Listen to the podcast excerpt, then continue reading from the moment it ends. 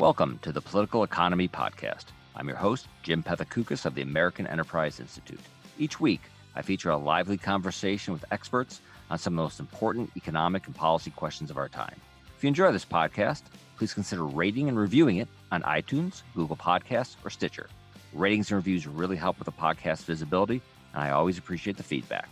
Thanks, and on to the show. De extincted woolly mammoths, genetically engineered livestock, and transgenic crops. Are biologists opening a Pandora's box that will lead to further destruction of the natural world? In this episode of Political Economy, Beth Shapiro joins the podcast to discuss that question, explain the latest discoveries in synthetic biology, and explore the possibility of bioengineered conservation. Beth is a professor of evolutionary biology at the University of California, Santa Cruz. Her latest book is Life as We Made It how 50,000 years of human innovation refined and redefined nature. Beth, welcome to the podcast. Thanks for having me. One of my favorite uh, science fiction con- uh, concepts is terraforming, where we go to a moon or a planet and we start changing it to make it uh, more suitable for humans.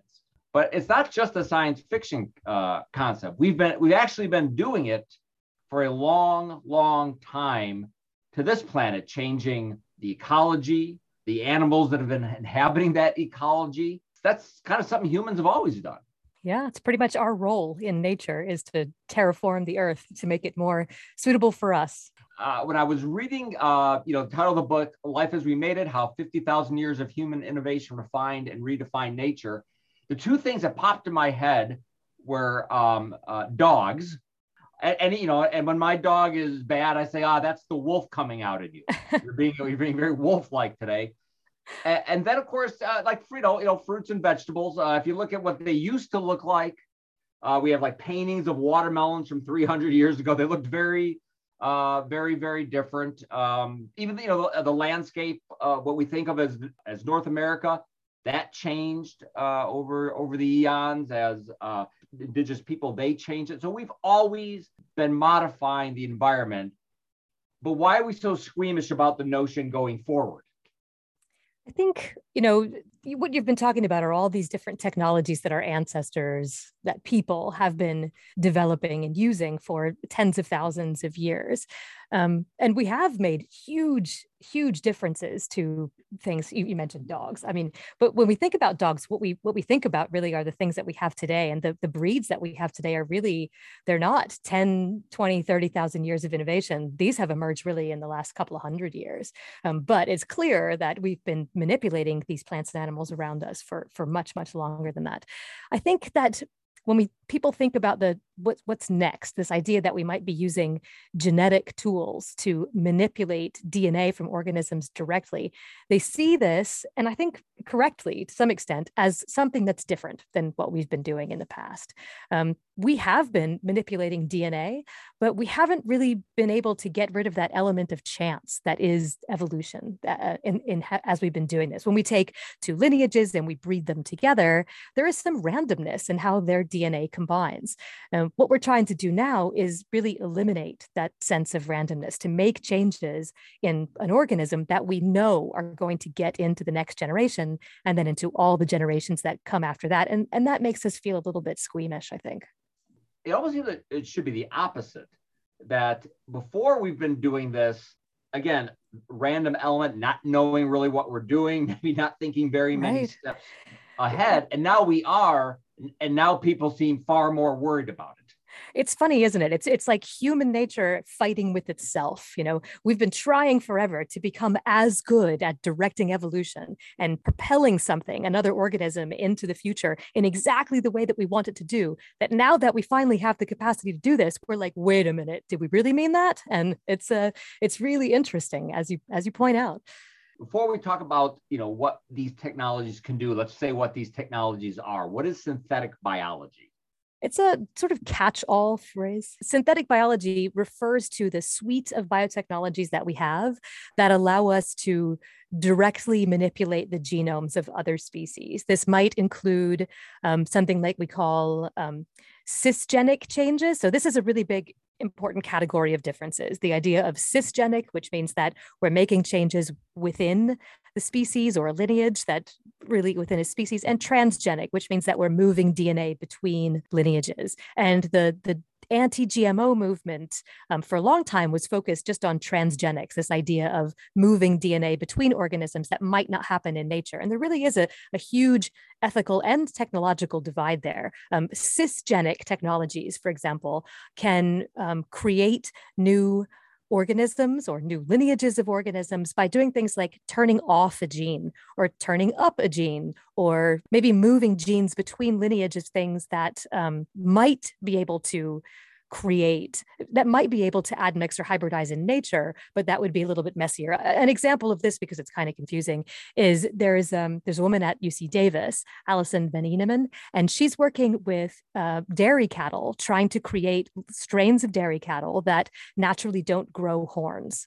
And um, beef cattle, Angus cattle, have a genetic mutation that's existed for several thousand years that was selected for by people that make them not grow horns. So her idea is to take that mutation that evolved in beef cattle in Angus and transfer it to Holstein so that you have this Holstein cattle that don't grow horns. The rationale for this is really an animal rights kind of thing. Um, when cattle are born, the farmers are often mandated to physically remove the horns because they can injure other cattle and, and they're, they're dangerous. This is painful and expensive and don't like it. So wouldn't it be better if we had a bunch of dairy cattle that are elite dairy cattle that just don't grow horns? You could create that elite dairy cattle that doesn't grow horns by just breeding together an Angus bull and a dairy cow and then seeing what happened in future. The offspring wouldn't grow horns because they would inherit that um, allele from their dad, the Angus cow, that makes them not grow horns.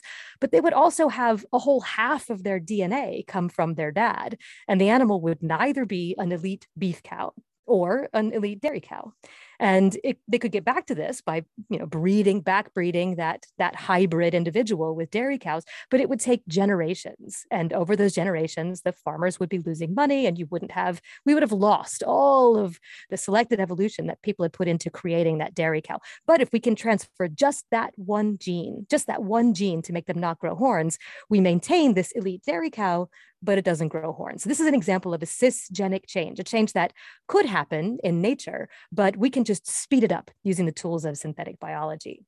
And how has this technology sort of advanced over the past, let's say, seven to 10 years?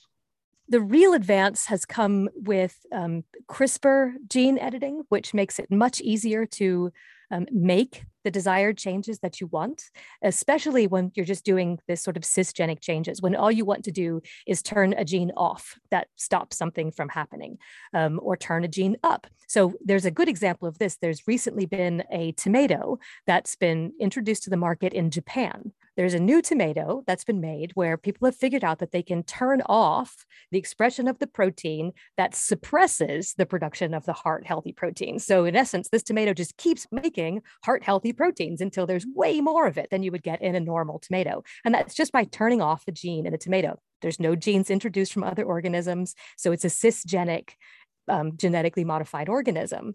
And it could be have been produced in nature, but we know exactly what to do. So we can use these tools of synthetic biology to make this change really quickly. But there, there is a bigger, it's more of a global issue, this issue of biodiversity. How does synthetic biology play into that? Yeah, so there's been a lot less attention that has gone to thinking about how we might use synthetic biology for conservation and biodiversity preservation than for agriculture. And I think that there is a tremendous potential here. Um, we can use these same tools that we can use to create new lineages of tomatoes or mushrooms or papayas, and we can help species to adapt to changes in their environment or habitat. Um, a great example here is um, is with corals. So we know that there are some populations of corals that are better able to survive in warmer waters than others. If we could discover what it is genetically that makes these corals better able to survive in warmer waters, perhaps we can move those genes using the tools of synthetic biology into other coral populations or even species, giving them a, a better chance to be able to survive in what is a, a warming environment. Another great example is the black footed ferret. This is an amazing project that is being led by Revive and Restore, which is a biotech based conservation nonprofit that is um, based in Sausalito. And they have been working with US Fish and Wildlife and the San Diego Frozen Zoo for some time to figure out whether we could use the tools of synthetic biology to help to save the black-footed ferrets. This is a cute little predator that lives across the Midwestern plains, and everybody thought that it was extinct for some time. Um, it was, in fact, one of the first species that was listed when the Endangered Species Act first came into existence. And there was a population that was living at the time, and people brought it into captive environments to try to figure out whether they could help it breed and they never could. They couldn't figure out what to do. And the species the, the captive population eventually went extinct and people thought that it was gone. And then in the 80s a population was discovered near Meeteetse wyoming and this gave everybody a second shot at figuring out how to help black-footed ferrets reproduce and survive in captivity so they could try to come up with a program to, to reestablish them across their native range.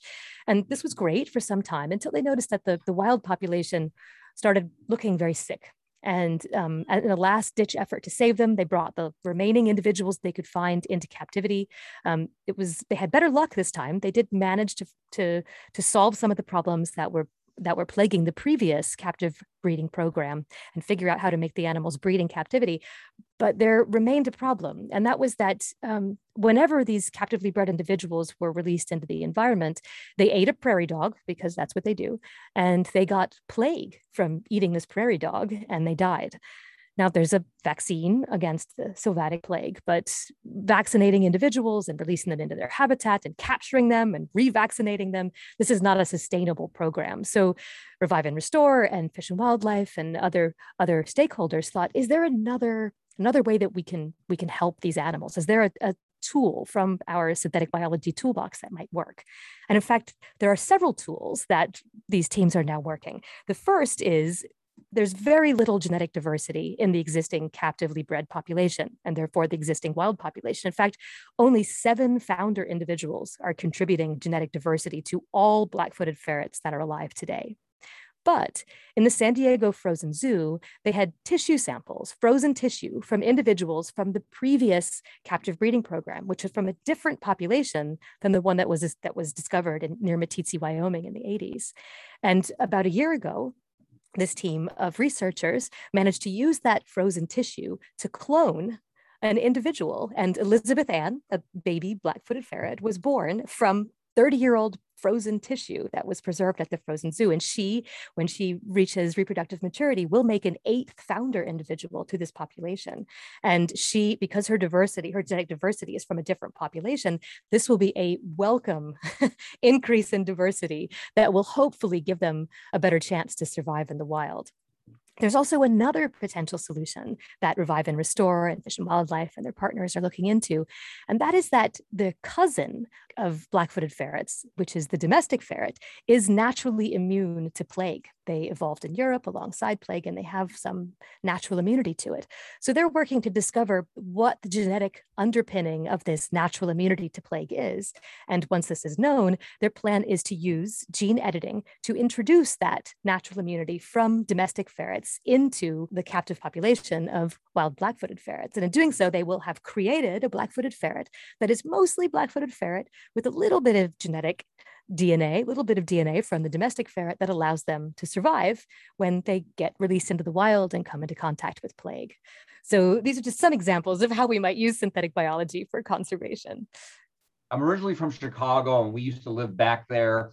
And every once in a while, I would take my kids, I would drive them by the house uh, I grew up on. And I'd always say, you know, that's the house, but it didn't look like this, this area. Because when I was a kid, we had these huge elm trees uh, on our block, but then they all got Dutch elm disease. They had to cut them all down, and then they planted these, you know, really kind of horrible replacement trees. Could we bring back like those elm trees, but make them res- disease resistant? Is that the kind of thing people are working on? Yeah, that's exactly the kind of thing people are working on. In fact, there is one organism, and it's a tree that is the furthest along in using synthetic biology to to try to help to restore um, ecosystems that used to exist, and that's the American chestnut tree. So, American chestnut trees were once the dominant tree in eastern forests across North America, but there was a fungus, a blight, that was introduced from Asia in the early part of the 20th century or late 19th century. And within just a few decades, millions, all millions of the American chestnut trees were, were mostly dead. Some roots and shoots would survive underground, but as soon as they grew up and became large enough for the fungus to start to attack them again, they would also die. Um, and there's a team out of SUNY in New York, led by Bill Powell, that have been working to try to figure out how they could use synthetic biology to save the American chestnut tree, the bits that are left. And what this fungus does is it releases a, um, an acid into the, the bark of the tree, into the, the trunk of the tree that burns holes through the tree through which the fungus can then proliferate. But lots of plants deal with this sort of acid secreting fungi, and they have evolved ways of doing this. So they looked to some other plants and found a gene in, in wheat um, that produces an enzyme that neutralizes the acid. So it doesn't kill the fungus, it just stops it from being able to burn the tree up from the inside. And they've introduced this gene from wheat into American chestnut trees. And now they have this fungus resistant American chestnut tree that is capable of surviving alongside the, the, the fungus that is actually all over the place right now. And because they have trees that are still alive underground, and they're also stands of American chestnut trees that people planted as they moved from the east across the country in the you know 18th and 19th centuries. So they have tons of diversity of American chestnut trees out there that they can breed this wheat based resistance into. And and now they have these trees it's called the darling lineage. It's amazing. And they're currently going through this process of of approval um, through the epa and the usda and the fda and it will be when it is approved or shown to be safe. And i i have high hopes that it will be. Um, it will be the first genetically modified organism that has been produced specifically for the purposes of ecological restoration and saving saving an, a species that is really on the path to becoming extinct without this technology. We're almost 20 minutes into this and i have uh, i have shown great restraint in not asking you about woolly mammoths. What are we doing with woolly mammoths and why are we doing it uh, well, you know, th- there's a lot of excitement about the possibility of bringing species back that that are gone. De-extinction. Um, de-extinction. Yes, uh, my enthusiasm for this is is tempered a bit.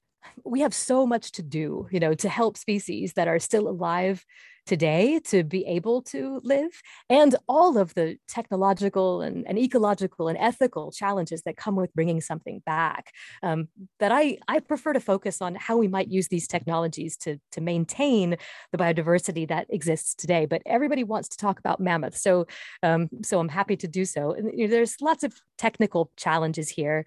First of all everybody wants to know can we clone a mammoth? The answer to that is no, because in order to clone something using the same technologies that brought us Dolly the sheep and Elizabeth Ann, the black footed ferret, you need living tissue. So the, the tissue that was used to clone Elizabeth Ann was still alive. It was in deep freeze, but it was still alive. And there isn't any mammoth tissue that is still alive. So we're not going to be able to clone a mammoth. The next thing that one might do, and this is what George Church's group is doing, and the new company Colossal um, that's just been formed by George Church and tech entrepreneur Ben Lamm, um, they're intending to do. They would take the DNA sequences that we have from several different mammoths that people have been be able to extract and reassemble from preserved remains of mammoths from across their former range, and compare that to the genome sequence of the Asian elephant. We know there's about a million and a half DNA letter differences between mammoths and Asian elephants. And their idea is that they will either make all or some important subset of those differences using the tools of gene editing to Asian elephant cells that are growing in a dish in a lab, right? And so they can just tweak those cells a little bit at a time until they're Asian elephant cells that contain a mammoth genome or an approximate mammoth genome rather than Asian elephant cells that contain an elephant genome. And then you have a living cell that you could clone, assuming that you could clone an elephant, which we can't do right now. There's lots of technological challenges there. But um, George and Colossal's idea is that they will build an artificial womb that will be capable of, of growing a mammoth for the two years of gestation. That would that be, sounds like an added level of complexity. The, an added level of complexity for sure. And then release these animals into the Arctic tundra where they will ha- live happily ever after. Now, there's a supposed like anti climate change purpose here, right? Well, George George has liked to say he he's been working some time with um, this uh, Russian scientist called Sergei Zimov, who has an enclosure up in northeastern Siberia that he calls Pleistocene Park. Pleistocene is the geological epoch during which we had things like mammoths, et cetera. So he's clearly riffing off Jurassic Park here, but thinking Ice Age rather than dinosaurs. Um, and and Sergei has shown that where you have animals, and he has horses and bison and some deer and muskox out in Pleistocene Park, where you have these animals. They they push the snow away from the surface of the dirt during the winter because they're looking for grass that they can eat. And in doing so, they expose the surface of that dirt to the really cold winter air in Siberia. But without the animals, the snow stays on top of the surface, and snow is a really efficient insulator. And so it keeps in all that warmth that was trapped in the dirt during the summer. So with the animals there, the dirt gets colder and without the animals, the dirt stays warmer. So the idea is bring in these animals, they'll push the snow away, the dirt will get colder, and the permafrost will stop melting. And that will stop the release of methane and, and other greenhouse gases into the atmosphere. Now, I think you would need a ton of of mammoths and elephants and woolly rhinos and whatever you're going to have up there to make much of a difference. And it's a, I think it's a little unfair to, to, to broadcast this as a, a, a solution to what is clearly a way more pressing problem than we can solve by hundreds of years from now having populations of woolly mammoths wandering around Siberia. But you know, I I am excited about Colossal, this company that's just been formed, despite not being not being particularly enthusiastic about bringing mammoths back to life. Because you know one of the things that those of us working in synthetic biology for conservation always get is blamed for taking money away from other approaches to conservation that have a better chance at working.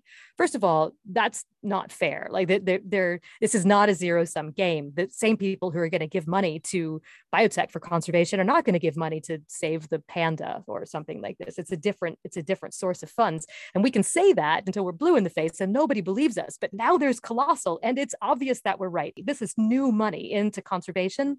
And they i have no doubt are going to make tremendous strides in developing tools and ideas and approaches that are going to be useful to make this suite of tools something that we really can apply to solving the, the biodiversity and extinction crisis that's going on right now. So I am super excited about the establishment of this company and the new source of money and the new source of ideas that are going to go into developing tools that we can use to save species and populations and ecosystems that are in danger today.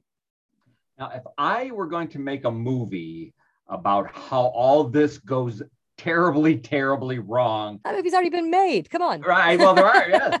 Uh, with unintended consequences and the mosquitoes that we engineer to not give us malaria, actually give us something worse. I would include a very enthusiastic character like yourself I'm not saying we should we should absolutely run at this without bothering to evaluate what the risks might be. You know, I obviously with with new tools and new things like this, there's new risks and and. Well, what's the alternative? I guess. Right. right? Yeah. So exactly. You know. Let's say we don't use any of the what what do conservation efforts look like if we just eschew this technology? We reject it. Right. There, I think we are clearly there are risks associated with adopting new technologies, but to my mind, there is a far greater risk with being so scared of these technologies that we don't at least allow ourselves to have this conversation, to, to start to think as a global community of stakeholders that are both normal citizens and scientists and business people and government agencies and indigenous groups. Like we, we should, as a group, care about the future of the biodiversity on this planet. And if we just wholeheartedly reject these technologies because we're afraid of maybe some unintended consequences that might be, we're also rejecting the intended consequences, which are to maintain a planet that is both biodiverse and has the capacity to support a whole bunch of people. And I think that's the future we want to live in. I don't understand sort of the plan B. Maybe it's full circle here. Plan B is terraforming a different planet. Let's start. Right, we can either go to a different planet, right? or we can have this a radically different life here that I just it just does not seem realistic to me that if you care about the environment, you worry about uh, sustainability and biodiversity, that technology here, you know, may may have may have been a stressor on the planet, but it's also, I think, the only realistic path forward. You can't sort of go backwards; you just need to kind of keep going forward. Yeah, the only way to preserve nature may be to use these tools and make it just a little bit less what most people might call natural. Is there something you need for like public policy? Do you need, is there, are there regulations or do you need more funding? Is there anything in those areas? everything yeah i mean the, the the establishment of colossal is a good step into actually generating some funding that's going to go toward mm-hmm. thinking about these things but we need groups that are you know really interested in having the hard conversations about who gets to make these decisions and how far can we go? We really do need to start thinking as a global society. One of the biggest problems with all ge- genetic modification or synthetic biology, whether it's biodiversity or agriculture, is that the, the regulatory pathways are so different in different parts of the world that it's it's really impossible to know how to proceed. And it makes it a very complicated landscape for everybody except the richest industries to try to navigate, which then just feeds back into the lack of trust that people have because it seems to be a technology that only the these big rich companies can get into. And, and this is partly because we have been so nervous about this that we've made it so difficult for anybody else to to break through. I mean, look at what's happened with um, golden rice, where you know everybody's like, "What golden rice? This is a terrible thing," and Greenpeace is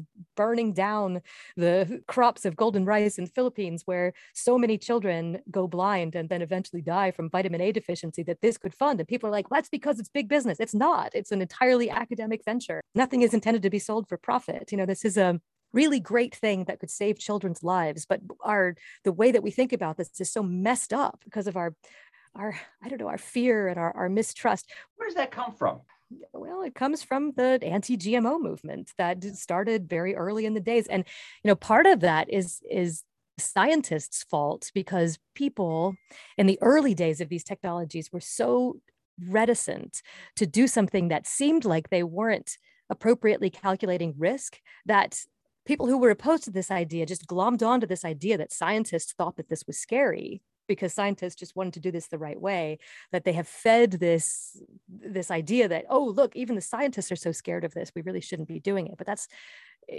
i know it's it was appropriate hesitancy, I think, that has been mischaracterized and misconstrued.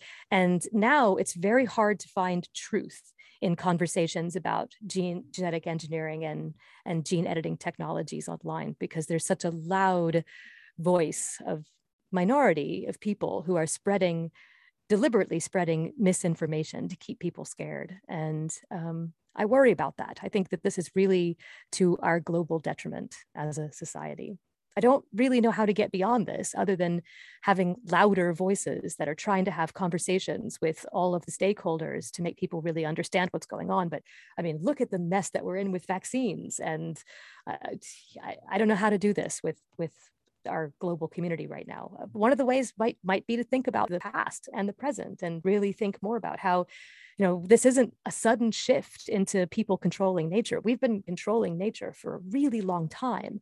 Yes, it's the new suite of technologies that allows us to do things at a more rapid pace, but this is also a pace that is might be the only thing that lets us keep up with the pace of the crises that the world is going through. My guest today has been Beth Shapiro. Beth, thanks a lot for coming on the podcast. Thank you.